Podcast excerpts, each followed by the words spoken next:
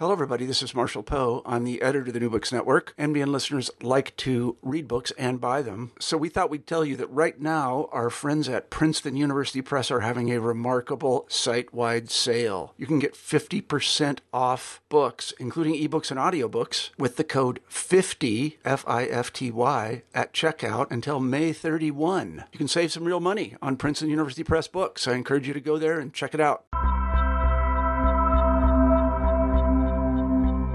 Hello, everyone, and welcome to the series on Mormonism for the New Books Network. I'm your host, Daniel Stone, and I am thrilled to have this guest on the show. It's Dr. Scott C. Esplin, and he is a professor of religious education at Brigham Young University, and he has published this fantastic, and I was going to say it again, a fantastic new book called Return to the City of Joseph Modern Mormonism's Contest for the Soul of Nauvoo.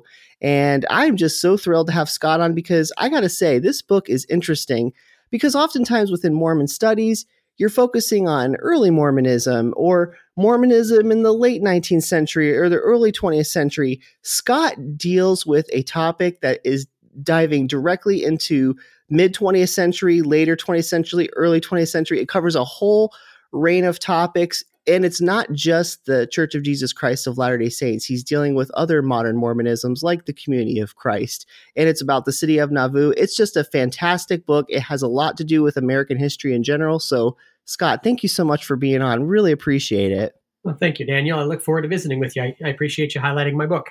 Oh, thank you. It's it was wonderful. I just I just can't praise it enough. It's fantastic. Oh, you're so, kind. It was a oh, fun oh, project.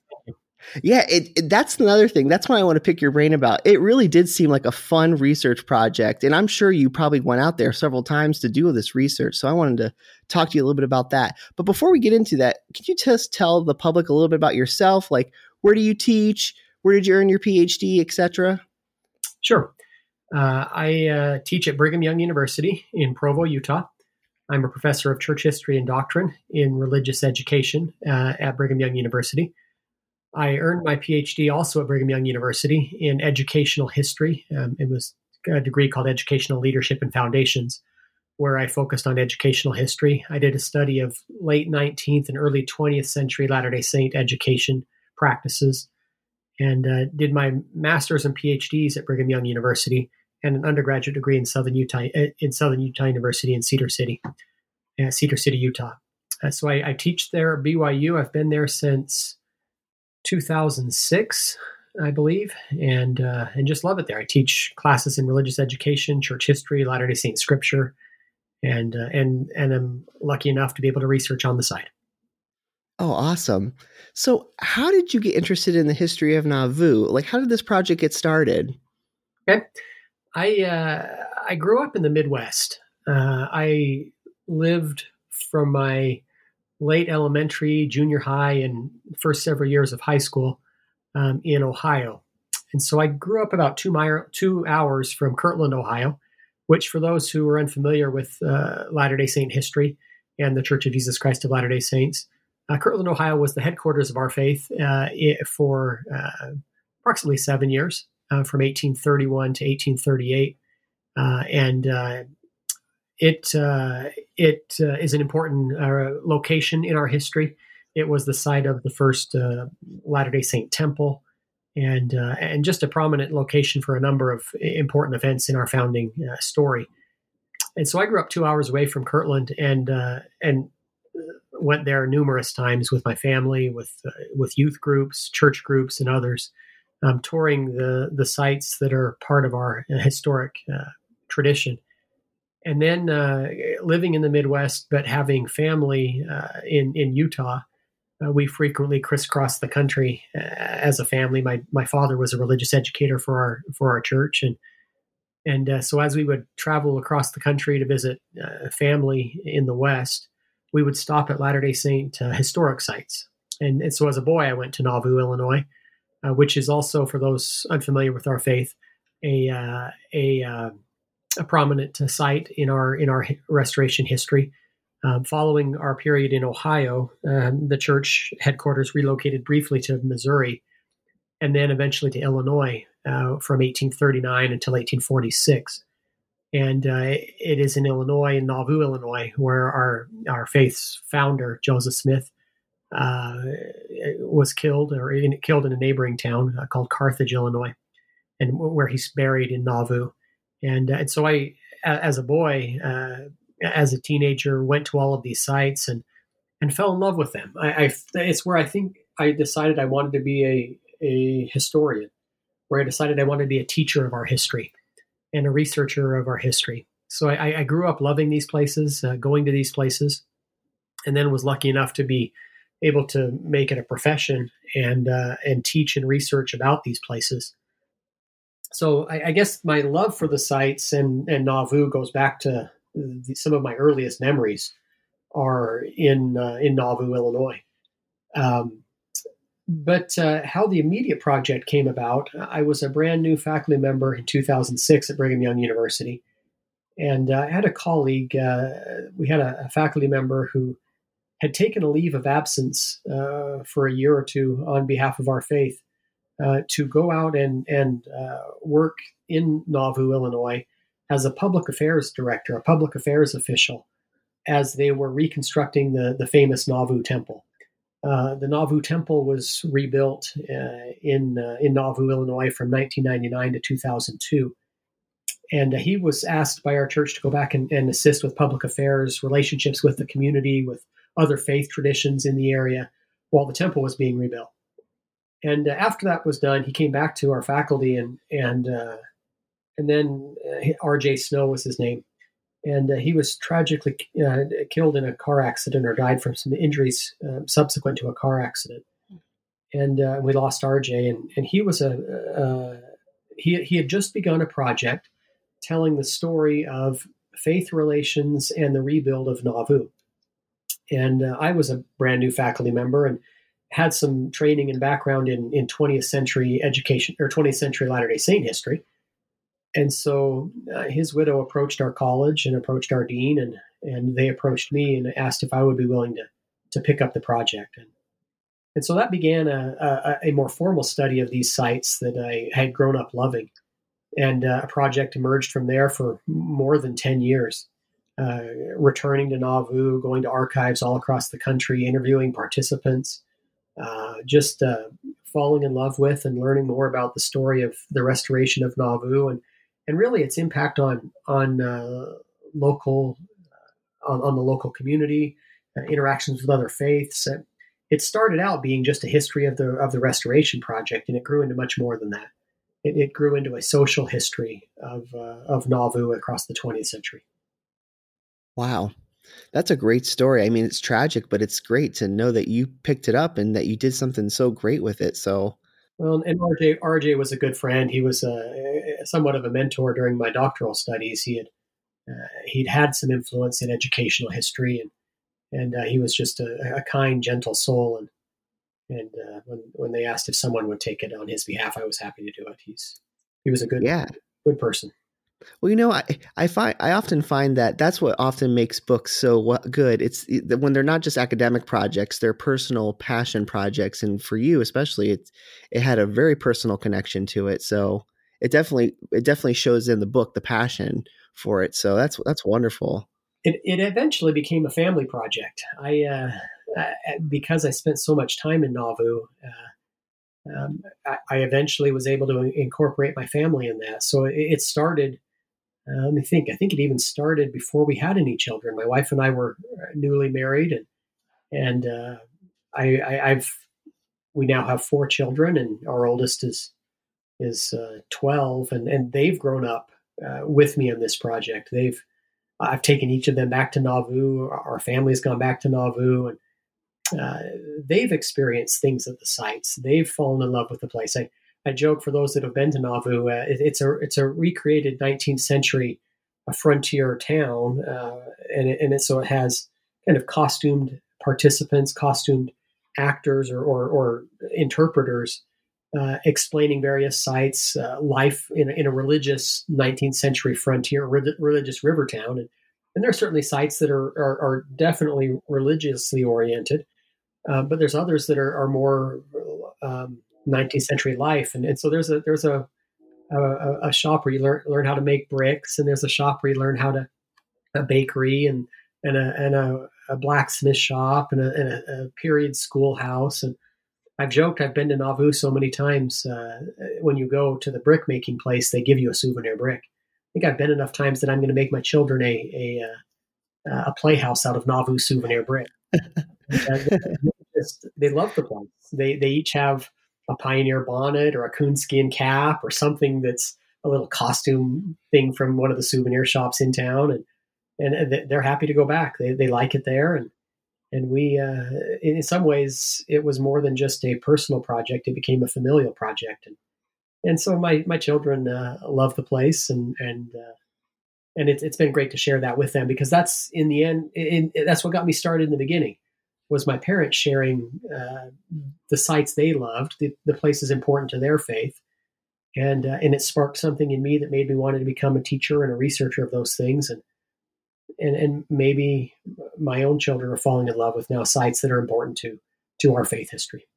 Oh, that's wonderful. That's very cool. Yeah, and just to, to attest of how beautiful Nauvoo is, I've been there several times. It is everything you're saying. I can personally attest to. It is a beautiful city, and just the cover of your book. It's it's one of the best covers for a book I've ever seen. It is beautiful. It's this like pink sky in the background. It's just overlooking the Nauvoo Temple and the Mississippi River. It kind of really captures what the what the city kind of looks like, you know, as as you know a uh, as a like you know dusk approaches. So really, really interesting. It's it's just a really interesting book. Yeah, that that was all the doing of the press. Uh, University of Illinois Press is the publisher, and uh, they, they, were great to work with. I, I, can't say enough good about uh, Dawn Durante and, and, her team and others that uh, the University of Illinois Press who who who helped improve the project, improved my writing, improved my research, and and produced a stunning book. Very cool. So, Scott, you've touched on it a little bit, but I guess wanted for, for listeners who maybe aren't so familiar with Nauvoo, why is Nauvoo an important topic for 20th century Mormon history in general? Sure. Well, uh, it was the the final city of our fa- of our faith's founder, Joseph Smith. So, uh, and and a number of the important teachings and doctrines and foundational elements of our faith emerged during this time period. So, our, our faith, for those unfamiliar with it, uh, was formed in in uh, Western New York. Uh, the church movement was started in in April of 1830 in Western New York and progressed uh, through a variety of communities uh, into Ohio and then and Missouri and eventually Illinois, uh, where it, it, was headquartered in in this in this river town on the bend of a Mississippi River, on the bend of the Mississippi River in western Illinois, about an hour's drive north of modern day Quincy today. And the faith was headquartered there for for six or seven very important but also turbulent years uh, Nauvoo was uh, was uh, a time of great great uh, growth and development for our faith founder, for uh, the church members generally. Um, it was a, a, a, time of great flowering of, of, doctrinal teachings and expansion and exploration and development of, of theological practices and and and ideas. Uh, but it was also a time of great controversy. it was an era in which conflict emerged, and, and so that's what I, I came back to in the title for the book. Um, Nauvoo was was a, a, a, time of great excitement, but also a time of, of contestation. Uh, people were fighting over ideas, fighting over or, or, future of the faith, and and and there was pushback against this growing movement. Uh, during the, the 1840s era, Nauvoo uh, was a, a major uh, city in Illinois one of the largest in the state. Uh, some say rivaling nearly the size of Chicago at the time, and uh, and yet today it's a it's a map dot. It's it's a small uh, city of less than a thousand people on in rural Western New York or Western Illinois. Sorry, but uh, but for six or seven years it was the center of our faith and. And of course, as I mentioned, our, our faith's founder was killed in a in a in a in a by a mob that attacked him while he was under a, under arrest, awaiting trial for a, for an episode that had happened in the city, and uh, and that fractured our faith. Uh, certainly shocked our members, and uh, and so in some ways it seared in the hearts and, and minds of Latter Day Saints a fascination with Nauvoo. Um, I, I, think I, I, teaching my students on campus, I, I try to point out to them that many of the things that that the church practiced and and developed in this critical Nauvoo era are still practiced today on a much larger scale. And, uh, and hmm. so the faith moved, uh, or at least after uh, the death of, of Joseph Smith, um, some of the church members uh, moved to different places. So there was, as you know better than anyone, Daniel, uh, there was a fracturing of, of the movement, and uh, and some went, some went as, as I think your faith tradition has, to the Pennsylvania area near Pittsburgh. Um, my side of the faith tradition uh, followed a man by the name of Brigham Young, who is the namesake for my university, um, west to Utah to uh, to settle Salt Lake City and, and the Rocky Mountains. Uh, another group, um, an, important one in my story, uh, remained generally in the area. Uh, the uh, widow of Joseph Smith, um, his widow Emma Smith, and their children remained behind in Nauvoo and uh, their son, their oldest uh, surviving son, uh, Joseph Smith III, uh, helped form the the uh, reorganized Church of Jesus Christ of Latter Day Saints, and now known as the Community of Christ, uh, in 1860, and and and lived in Nauvoo for for many years as the faith's leader. So so there was a, a, a dispersion away from Nauvoo generally by Latter Day Saints, though some stayed behind but I don't think anyone ever left the city behind. In their minds, certainly in my tradition out here in the West, in Utah, um, people were still fascinated with Nauvoo and, and longed to return. Uh, there's a whole series of statements across the remainder of the 19th century, uh, church leaders who, who predicted, described, hoped for, longed, wished uh, for a time when the church could return to Nauvoo. And, and so for the church generally, this is an important place because of some of the doctrinal developments that occurred there. Certainly important because it's the, the site of the, the burial place of our, our faith's founder and uh, was the location of, of our second temple um, and, and are, are, arguably one of our most important temples. Uh, temples are an important theological element of our faith, and and uh, there was a massive temple built in in Nauvoo uh, during the Joseph Smith era, and and so a longing for that building, a longing for its its its importance, a longing for our faith founder, a longing for a, a quieter, happier time. Um, all of those things caused people to remember Nauvoo, even though in in many cases we were hundreds, if not thousands, of miles away. And uh, and, and so this book is the story of of that return across the 20th century, and uh, and how the faith, uh, in some ways, at least the Utah based branch of that faith, fulfilled its longings to go back to Nauvoo. Wow. Yeah. And you know, that leads to my next question. This is really fascinating stuff, Scott.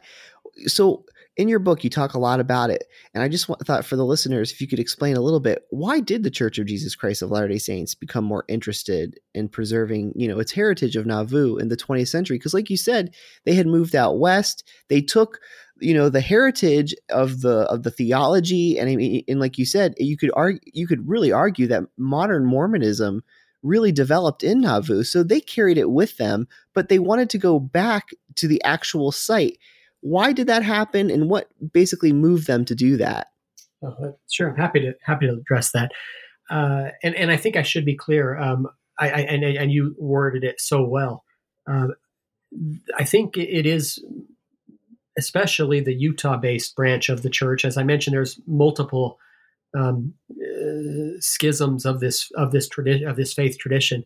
It's probably the Utah branch that that um, was most closely aligned with with some of the Nauvoo era teachings. Uh, but that Utah church, uh, the the Church of Jesus Christ of Latter Day Saints, as as we're called, um, headquartered in Salt Lake City, um, wasn't in a position to to do anything with or develop or even acquire or even develop historic sites across the 19th century.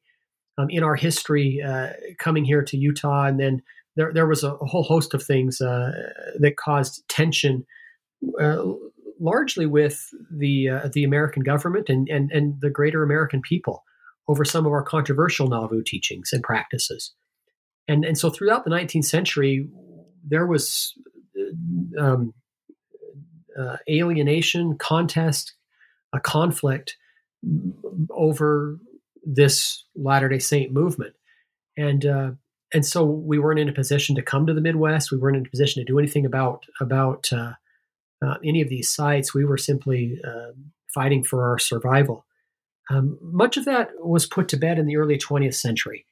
So in the early 20th century, there was a, a, a thawing of relations. Um, Latter Day Saints, uh, the Utah-based uh, group, um, wanted to insert their, themselves into into a more positive way into the into the American narrative, and so we we we looked for ways to engage. Uh, we uh, became uh, actively actively involved in in some of the nation's most important events, uh, serving in in in on behalf of the country in armed conflicts, uh, involving ourselves politically, uh, involving ourselves economically, um, involving ourselves educationally. So in the early 20th century, Latter Day Saints reversed course, and instead of retreating to the mountains eh, by way of refuge and uh, they they they sought to extend themselves beyond the Rocky Mountains, uh, back into the American narrative, and uh, and at the same time, I, I, think the uh, this is especially now moving into the into the mid to later part of the 20th century. Um, I think the American narrative, uh, the American those who shape the American narrative, were more willing to embrace the Latter Day Saint story, um, and and I get into that in the book a little bit, but in the 1960s and 1970s.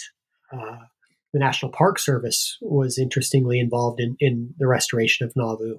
Uh, they saw in the Latter day Saint story um, a, a, an example of westward expansion, an example of a, a, a group who helped shape and form uh, the the the expansion of of the we- expansion of the country west and and so they, in some ways, held up the Latter day Saints as this role model during a time period of, of anti Vietnam protests and counterculture movements and, and kind of um, unrest and uneasiness nationwide. Um, the National Park Service looked for stories they could tell that would champion a, a, a simpler, happier time. And so they mm. found the Latter day Saints. And, uh, and so this is a time period when Latter day Saints become involved politically. Uh, we have uh, George Romney, who ran for president of the United States. Uh, we had uh, um, Willard Marriott, who who was founding the Marriott hotel chain. Uh, David Kennedy, who served as Secretary of the Treasury. Ezra, Ezra Benson, Ezra Taft Benson, who served in, the, in Eisenhower's Secretary of the Agriculture. So, in a number of these, those first three that I mentioned are actually all on involved actively in the restoration of Nauvoo. So it, it, became an important American story. Uh, the National Park Service got involved, but but we as a church got most got got involved starting in the early 20th mm-hmm. century. We reversed this course and decided we were going to start acquiring sites. And and interestingly, the first building, historic building, the church purchased from its earlier era was the Carthage Jail. Uh, the Carthage Jail was purchased in 1905 by our faith, and it was it was the scene of Joseph Smith's death and uh, it was acquired. And then quickly thereafter, they acquired other properties. Um, in, in, for those who know our Latter Day Saint history, in places like Palmyra, Kirtland, uh, Liberty, Missouri, uh, Independence, Missouri, and, and, other places. And uh, and so during the 19 teens, 1920s, 1930s, and, and 40s, um, they started acquiring properties. And uh, and then our faith is a is a uh, well known for its proselytizing efforts for our, our missionaries and their um, their uh, their efforts to to share our message with others. And uh, and so we position we placed often missionaries or guides at each of these sites, hoping they could be used as a as a way to introduce the faith uh, to people who were uh, looking for stories of American history, looking for regional stories of of their areas and so that that kind of gets us into the the 1950s 1960s um, the church saw these sites as a way to engage in in Americans largely who are uh, traveling the country. So after the end of World War II and, and, and the, the, boom that, that it, it occurred with with the growth of the highways, the federal highway system, and and um, the development of the Great American Vacation and, and the pastime of of making a summer trip somewhere um, these sites just boomed uh, because people were looking for places to go and places where they could drive to and see and experience and and uh, and so you had the National Park Service who was encouraging the development of Nauvoo. They brought in individuals who have some expertise as hotel developers or or business entrepreneurs, and um, it just all came together in the 60s and 70s to become uh, a a major uh, project, uh, really for the nation. Uh, it was patterned after um, Colonial Williamsburg, which was developed at the same time period. Um, Colonial Williamsburg was developed during this era to celebrate American greatness and and and the uh, the founding of the country, and and that was a certainly an 18th century story.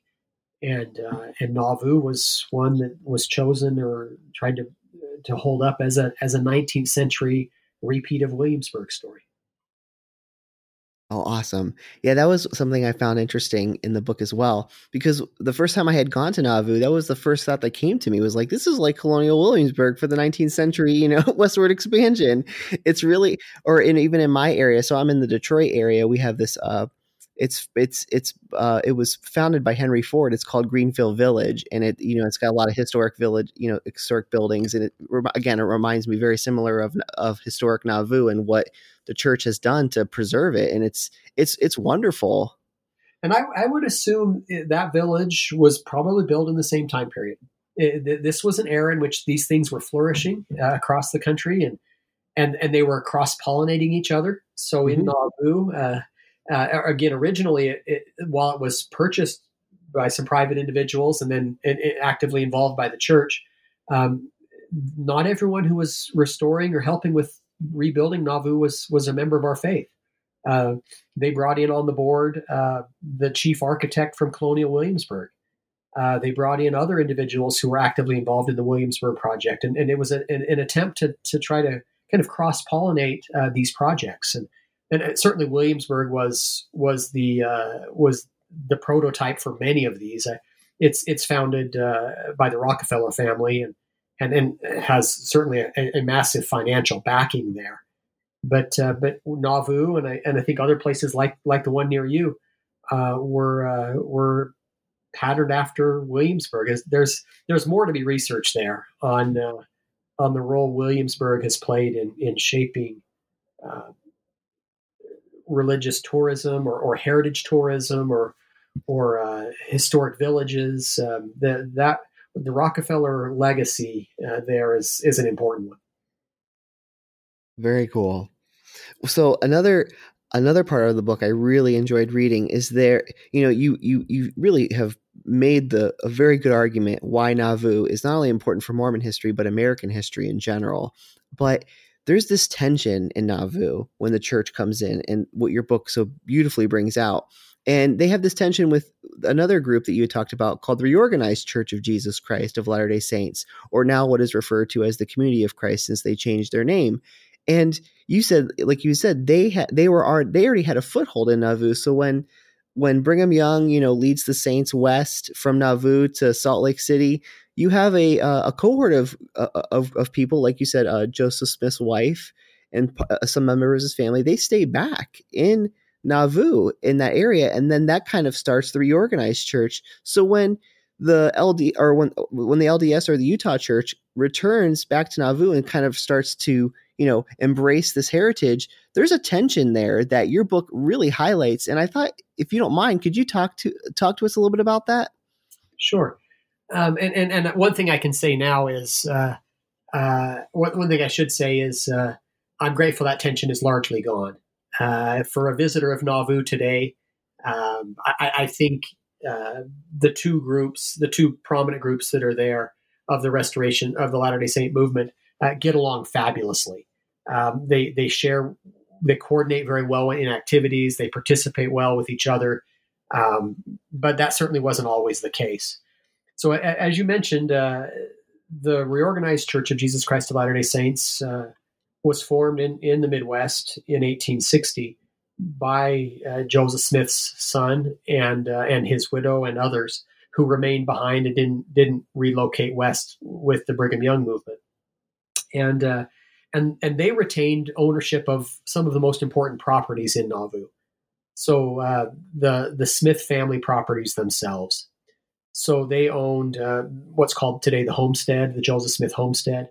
Uh, they owned the uh, the mansion house. Uh, they owned what was called by them then the Riverside Mansion, uh, a project that was started in Joseph Smith's era, known as the the Nauvoo House. And then and then importantly, they also owned uh, or they own the the burial site, the Smith Family Cemetery. So, as the, the Utah based church uh, returns in the early 20th century, they try to gobble up whatever other properties exist. Um, some of the first properties they buy in Nauvoo are, are the lots where the Nauvoo Temple had once stood. The Nauvoo Temple uh, was uh, originally uh, constructed in Nauvoo, but, but destroyed by an arsonist and then uh, later leveled by a tornado. And, uh, and so the building no longer remained but the, commun- the, the Church of Jesus Christ of Latter day Saints from Utah uh, quickly acquired the temple lot itself starting in the 1930s. And, uh, and so they acquired the, the, the, ground where the temple had stood. And then a number of the surviving uh, buildings, for those who have been to Nauvoo, they're familiar with this area that's called the Flats down near the river. And uh, they acquire uh, prominent home, homes that are from prominent church members, the Brigham Young home, uh, the John Taylor home, the Wilford Woodruff Home. These are early Latter day Saint church presidents. Um, other building structures that survived, uh, a building that was originally called the uh, uh, the Masonic Hall or Masonic Lodge, now known as the Cultural Hall. They acquired that one, and, and a number of other buildings, anything that was basically standing and for sale, and uh, and that uh, understandably ruffled feathers. Uh, the the Community of Christ and the Church of Jesus Christ of Latter Day Saints uh, had a, a, tenuous relationship in the first half of the 20th century. Uh, and I, I, kind of compare it to uh, maybe siblings in a family, uh, siblings in a family that might not get along so well during their teenage years. Um, they're both trying to feel uh, their place in the world, find their place in the world, and feel their way through um, growing pains. And, uh, and, and so, like a family, sometimes has tension uh, during those era ages, and then maybe as adults, children get along or, or, siblings get along better than they may have ever gotten along eh, as teenagers. I think some of the same things occurred with these two faith traditions. So there was certainly historical tension uh, over our differing practices, our differing views on on who should lead the movement, who should who is the successor to Joseph Smith, and and all of that um, played its way out in Nauvoo in, in during this restoration project. So the Latter day Saints from Utah come back, acquire the temple, start to spread rumors, or, or it starts to be rumored that, that they're going to rebuild the temple, that they're going to return in a major way. And the Smith family properties, who were owned by the reorganized church, um, certainly felt differently. They felt like they were the, the heirs to the legacy of Joseph Smith and, uh, and to the memory of Nauvoo. And, and they had been there all of the years in between and and so tensions emerged in the 50s and 60s largely over the acquisition of properties. It, became almost a, a, a bidding war in nauvoo. Um, and and one faith would try to purchase a lot and block the other. And and it, it just uh, it, it, really escalated in the 60s and 70s uh, almost a, a, time period of i joke in the book it's almost a anything you can do we can build better uh, experience. And and uh, one faith builds a, a, a, million dollar visitor center and the other faith builds one as well. And one faith restores four or five homes and another faith re- and the other faith rebuilds joseph smith's red brick store. And and uh, it was just a, a back and forth in the 60s 70s and 80s over the memory of joseph smith and, and the memory of the movement and, and who would dominate in nauvoo. And, and, and so there was not fighting, but but there was certain tension over over acquisition of properties and interpretation and and in in in in heritage studies and in, in history to a certain degree, um, the the person who controls the narrative um, can control the interpretation, and mm-hmm. both sides wanted to control the narrative, and uh, and, and gratefully that's largely gone now. Um, in the 1980s, late 80s, early 90s, uh, there was almost a pause placed on on reconstruction projects, and and and at the same time, I think both faiths had had grown up. They both became comfortable with who they were and the and the directions they were going, and uh, and that allowed for some some thawing of tensions, some fe- uh, improvement of feelings. Uh, this was led by church leaders at, on both sides, who uh, who started the sharing of documents, the sharing of important historical artifacts and documents, uh, and then eventually the sharing of sites. Uh, in in Nauvoo, we we are right on top of each other. There's you know because you've been there. There's a you really don't even know when you've moved from Community of Christ properties into Church of Jesus Christ of Latter Day Saint properties. It's a it's a seamless transition, and mm-hmm. and, I, and I love that. I, I, love that they don't have fences. Uh, there were times when there was discussion of fences. There were there certainly are rival. There were rival billboards and rival interpretations and and lots of stories of of guides, probably on both sides, uh, taking jabs at each other, and uh, and and trying to win visitors to their view and their interpretation. And and I, I, as I visit the sites today, I don't see any of that. Um, I, I, think guides from both sides are are respectful of each other. Um, certainly, the leaders uh, on the ground at both sites are are respectful of each other, and the church leaders are, are respectful of each other. Uh, they get along really well, and uh, and that's been that's been great to see uh, because it, it wasn't always that way in the 20th century. Oh wow, yeah. Your book, I'm hoping, is turned eventually into a documentary or something. It's got movie making material all in it. The tension and the reconciliation. It's just a great story. So, but not only that, not only with the tension with the two churches, but um, you, you had mentioned also the, there's Nauvoo locals that aren't Latter Day Saints. And probably, there's there's probably the majority of Nauvoo in the 20th century. It really isn't Latter Day Saint. Yeah.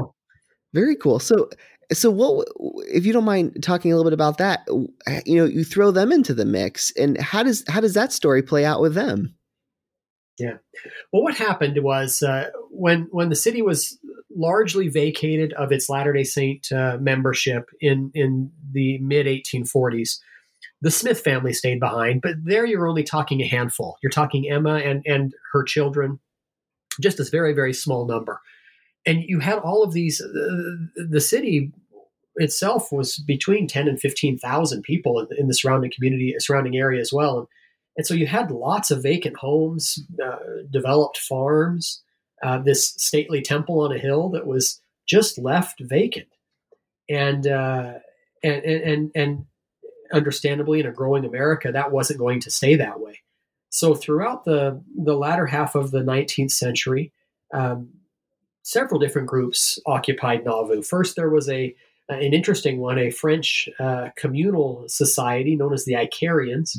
Uh, they heard about these vacant homes, the temple, and others, uh, and they moved to the area and lived there for about a similar time period, seven, eight years, uh, about the same time period that the Latter day Saints were headquartered there and they tried to make it their their headquarters, their communal society. They, they fell apart um, during due, due, to some conflict with leadership and and differing views on their tradition. But but uh, a number of their followers stayed in Nauvoo.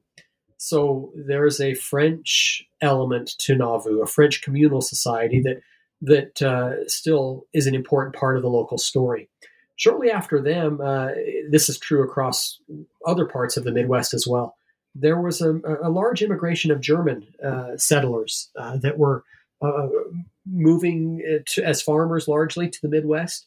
Uh, they came as as farmers, as as um, vintners. So they they created the the the grape industry that exists still today in Nauvoo. There's a, a, a long-standing uh, uh, Baxter's uh, uh, winery that uh, that has been there for for decades in Nauvoo, and uh, and this this German element um, coupled with the French element um, has largely formed what Nauvoo became. In the early 20th century, Nauvoo was there are some accounts that say it was the most German speaking town in all of Illinois.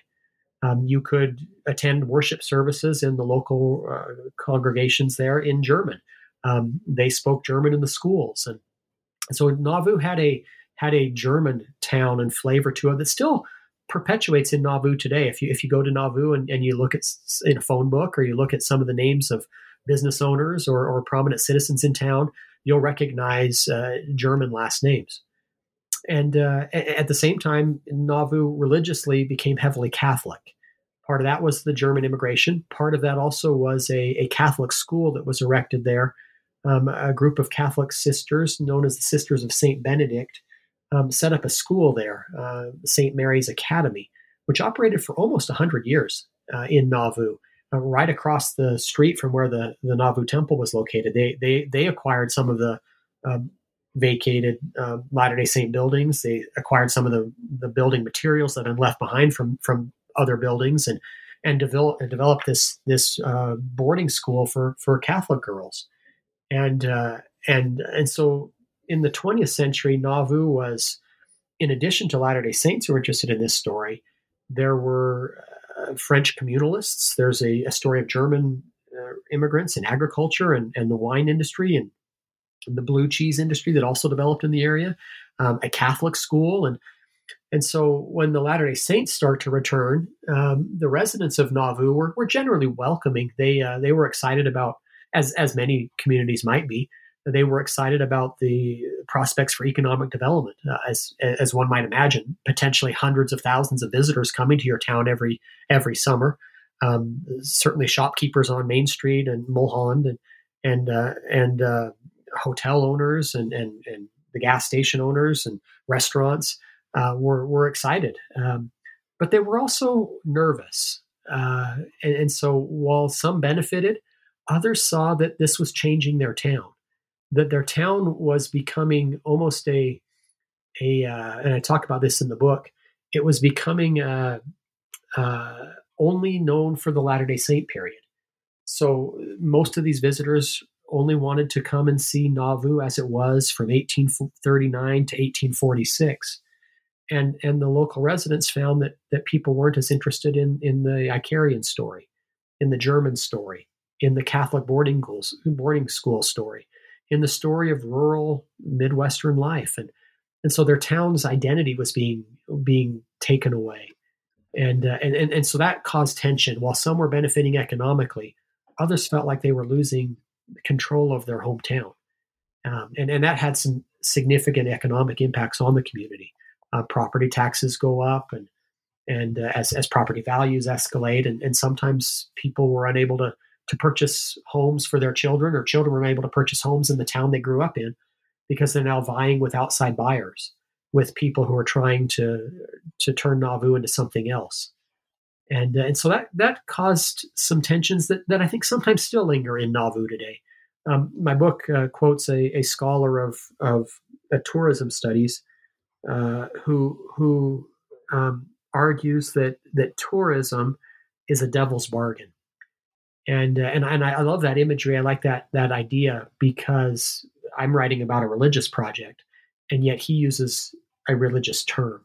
That, that tourism is a is a devil's bargain um, it brings with it certain elements uh, beneficial to a community, but there's also elements that it brings that that change a uh, change a community for in ways that they didn't always envision. And and I think that's definitely happened in Nauvoo. Nauvoo, in some ways, becomes almost a a stage where a play is enacted. The Latter Day Saint story, the Latter Day Saint play, is enacted every summer um, from May until the end of August, um, Nauvoo transforms itself into 1840s Latter day Saint Nauvoo. And then it shifts back. Um, right about Labor Day, um, it shifts back into being the local local townspeople's Nauvoo. And it stays that way in the winter. And then every spring it puts back on its Latter day Saint clothing and mm-hmm. becomes a pioneer Latter Day Saint town with with costumed visitors walking up and down, costumed uh, interpreters in the homes, and and I, I, joked about it earlier. People like my own children wearing pioneer bonnets and and coonskin caps, walking down walking down um, Mulholland Street, the main town main street in town. Uh, and so it's it's just a fascinating way that this town navigates its identity throughout the year. Wow, this is brilliant stuff, Scott. Yeah, it just kind of goes to show you that we, you know, we often think of Nauvoo as a sacred space for the Utah church, but as your book really points out, it was sacred space for several people. It is, and, and and you could imagine if, if you're from a small town, and I like I say, I lived in the in the Midwest. I lived in Ohio. After that, I moved out to Utah to a, a relatively smaller town, and uh, and you can imagine how you might feel if if your town was was suddenly taken over by a an outside group um, that came in with with money to buy buildings and restore it. How you might be excited about that, but then as your town's identity changes, how that might how that might challenge you. And and so I, I, think people who who have watched this happen in their own towns can relate to the story of Nauvoo, and uh, we we long for a past that that uh, some ways we can't hold on to, and uh, people go back to Nauvoo hoping to recapture a past, and uh, and and there's this conflict over whose Nauvoo um, is the Nauvoo that should be told. Uh, a few years ago, while I was doing this project, uh, the Smithsonian Institution in Washington D.C. had a traveling exhibit they had a traveling project that they would travel the nation telling um, local stories, and they developed an exhibit about Nauvoo um, that, that, really explores this this dynamic of whose Nauvoo should be celebrated. And it was just fun because they they had the story that you and I are talking about, the Latter Day Saints story, but then they also talk, told the stories of the Icarians and the and the German immigrants and the Catholic story and and it, and it explored the Smithsonian was exploring nationwide in, in stories like the one in Nauvoo how we decide whose story gets told and and that's that's a that's an ongoing question in in I, I research now generally uh, heritage studies and tourism studies and and pilgrimage and and religious tourism and and uh, whose story gets told is a, is an interesting one in that discipline. Wow, yeah, these are heavy interactions that all these groups are are dealing with in the 20th century, and that is, is what you're talking about now.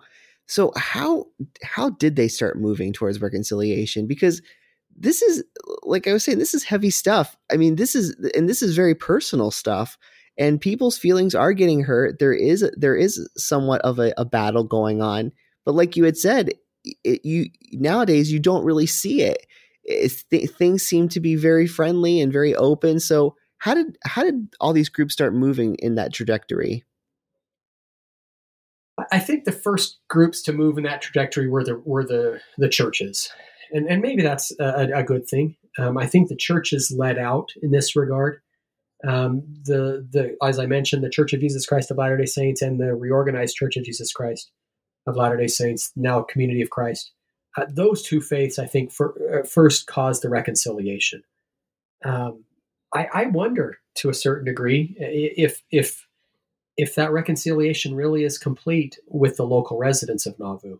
I I, mm. I, I think on the surface level, there's the, there groups get along really well, but every so often the tensions flare up again. Not not usually between Latter Day Saints, the Church of Jesus Christ of Latter Day Saints, and the community of Christ but sometimes with the community.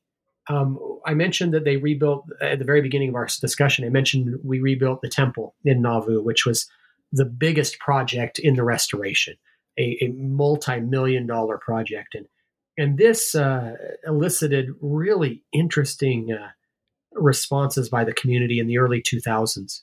Um, feelings, uh, positive feelings about what it might do for their town, but also um, really strong worries about how it might forever change their town.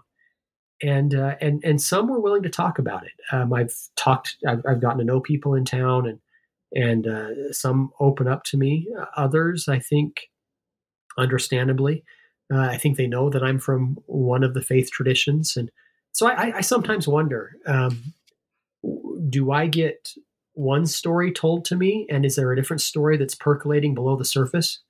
Are, are, what what do local residents talk about when they know they're only talking to other local residents?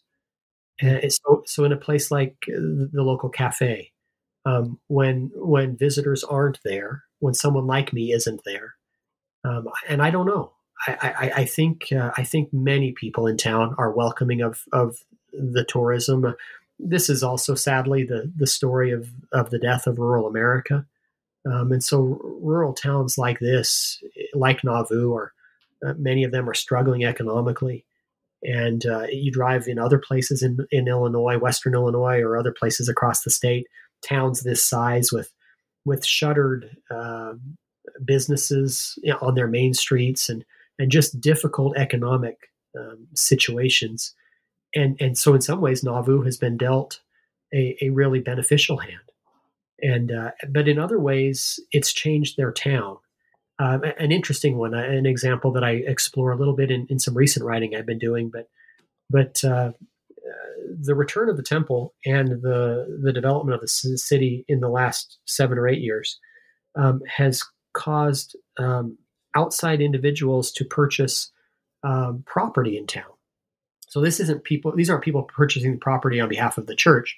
Um, this is these are people like like you see in other places that are developing vacation rentals, so uh, um, Airbnb or other things like that uh, that are that are buying up homes and and then renting them out in the summers, or maybe coming and staying themselves for a few weeks and renting them out or whatever. Uh, but but that changes the makeup of a town when uh, when homes that used to be open, occupied by families with young children are now occupied by by vacation rentals um, or maybe senior families couples that are have moved there to to serve in in our in our building in our temple um, well that changes the dynamic of a town when when young families no longer live in the town.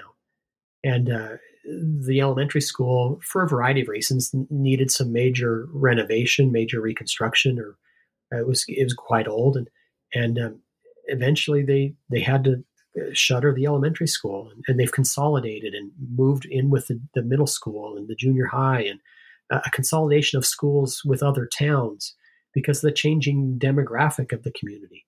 Um, and, and, and, and so what does that do to a town when, when uh, outside people, people from hundreds of miles, if not thousands of miles away, purchase properties and turn them into vacation homes or second residences or vacation rentals?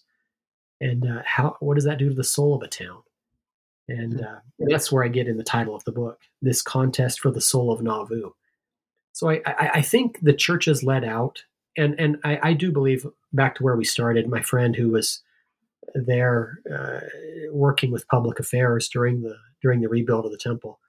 I think both faith traditions and and local residents were trying to make the best of it. Uh, they're trying to to uh, to to. I think they all want the best for the town, but uh, but um, I, I do think there's there's room to grow, room to go still. I think there's uh, areas for improvement um, uh, because of the ways that that tourism affects a town. Um, so so it, it's tough to have a seasonal business, to have a seasonal industry um, that really does well for three months and then is slow for nine months. And, and mm. so gas stations close in town, convenience stores close in town, the grocery store closes in town um, because it's just hard to make a go out of a business like that when you're only really operating in a three month heyday.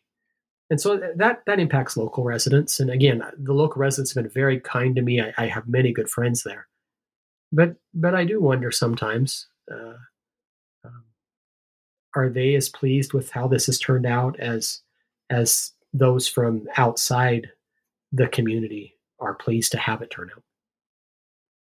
Wow. This is so interesting, Scott.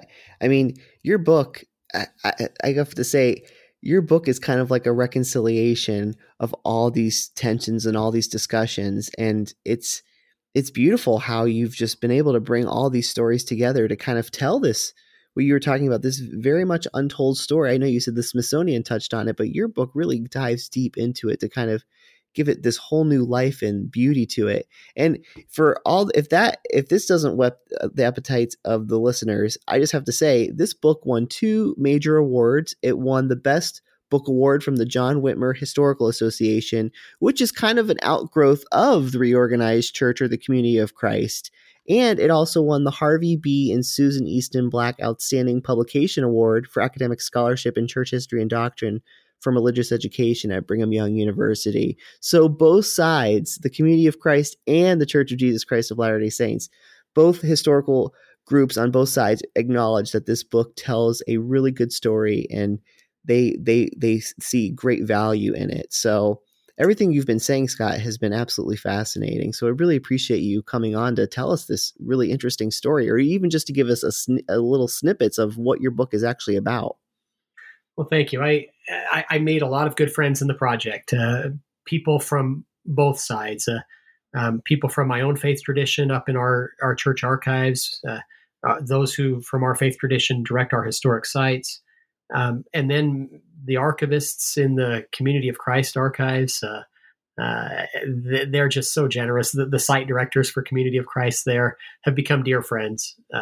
Residents in town have been uh, very generous with their perspectives, with their ideas, with their thoughts, and and and, and again, this is their town, and, and I hope I was fair to them. I my worry, uh, and, and as a as a historian, was um, could I tell this story accurately, appropriately, faithfully? um, but also be true to all the various sides. Uh, I, I, I certainly, of course, come from one of the traditions, um, and I'm and, and I'm employed by that same tradition. But uh, but I wanted to make sure that that I was fair to these other people who had also become dear friends of mine in the project, and I I was I'm grateful that that both sides seem to have found value in it. Um, I, I, I do hope the local town feels value in it as well. Absolutely. So before I let you go, Scott, what are you working on now, and what can we expect to learn from you in the near future? Oh, I uh, I, I've fallen in love with the development of historic sites. So uh, again, Nauvoo is a is a fun one to tell the story of because it's it's our from a Latter Day Saint tradition, it's the most visited of our historic sites beyond our church headquarters, and and, and that's Salt Lake City. But but uh, um, I'm I'm I'm exploring now other historic sites. I I have an article coming out uh, early next year on uh, on uh, something called uh, dark tourism, which is the uh, um, places of uh, places of suffering, loss, death, tragedy, and I explore Carthage Jail, which is a, a community about 20 miles from Nauvoo, where where Joseph Smith was killed. I explore Carthage as a dark tourism site. Um, I'm looking now at and other dark tourism sites. The, the, whole genre isn't just a religious genre. Genre dark tourism sites would be things like the 9/11 Memorial, uh, Holocaust memorials. Uh, um, re- some of them are religious, some aren't. Uh, but but I'm so I'm looking at dark tourism. I'm looking at tourism and religious studies and pilgrimage generally. Um, I, I'm intrigued with Kirtland. Again, this was the town that was two hours from my my hometown growing up um, I, would like to do a comparative study uh, between uh, Nauvoo, which is uh, a rural uh, religious tourism site, a pilgrimage site, and Kirtland or Palmyra, either of which are um, are uh, metropolitan, kind of suburban uh, religious tourism sites. And I'm intrigued um, from the point of view of local residents. Um, what similarities and what differences exist when when the town being developed is a rural one as opposed to a suburban one. Um, so Kirtland is a suburb of Cleveland, Ohio, and Palmyra is a suburb of Rochester. Nauvoo really isn't a suburb of anywhere. Um, it's it's a good uh, it, it, it's not easy to get to, and and so when you develop pilgrimage in a in a place like that, uh, it certainly impacts the community more than it might in a in a bedroom community to a larger larger area like Cleveland. So I'm looking at other historic sites. Uh, I'm looking at uh, international religious tourism. Uh, I, am fascinated with the concepts of contested sacred space. Uh, Nauvoo being a place of contested sacred space, and uh, during the project, I was lucky enough to to live and teach with my family um, in in Jerusalem in, in the Holy Land, and that's obviously the kind of the the crown jewel of contested sacred space. Mm. And so I'm intrigued on on at a large at larger scale and on at bigger issues of contested sacred space among many religions, not just the the movements that have outgrown the Church of Jesus Christ of Latter Day Saints. So I think there's a lot to be done. Um, I think uh, visitors to our sites generally expect to be told what life was like there in the 1830s or 1840s, um, but rarely do they get told how the sites were developed in the 20th century and how the town feels about that development and and and so how we've come back to all of these sites. Um, there's there's lots of stories to tell, and I and I look forward to doing that. Awesome. Well, Scott, definitely look forward to seeing those studies coming out from you. And just again, thank you so much for being on the show. Again, uh, Scott's wonderful book is called Return to the City of Joseph Modern Mormonism's Contest for the Soul of Nauvoo. It's published by the University of Illinois Press, won two major awards, so it's definitely something you want to get. Scott, uh, thanks so much for being on. We really appreciate it, and I hope you have a great one. Thank you, Daniel. It's good to visit with you. Thank you.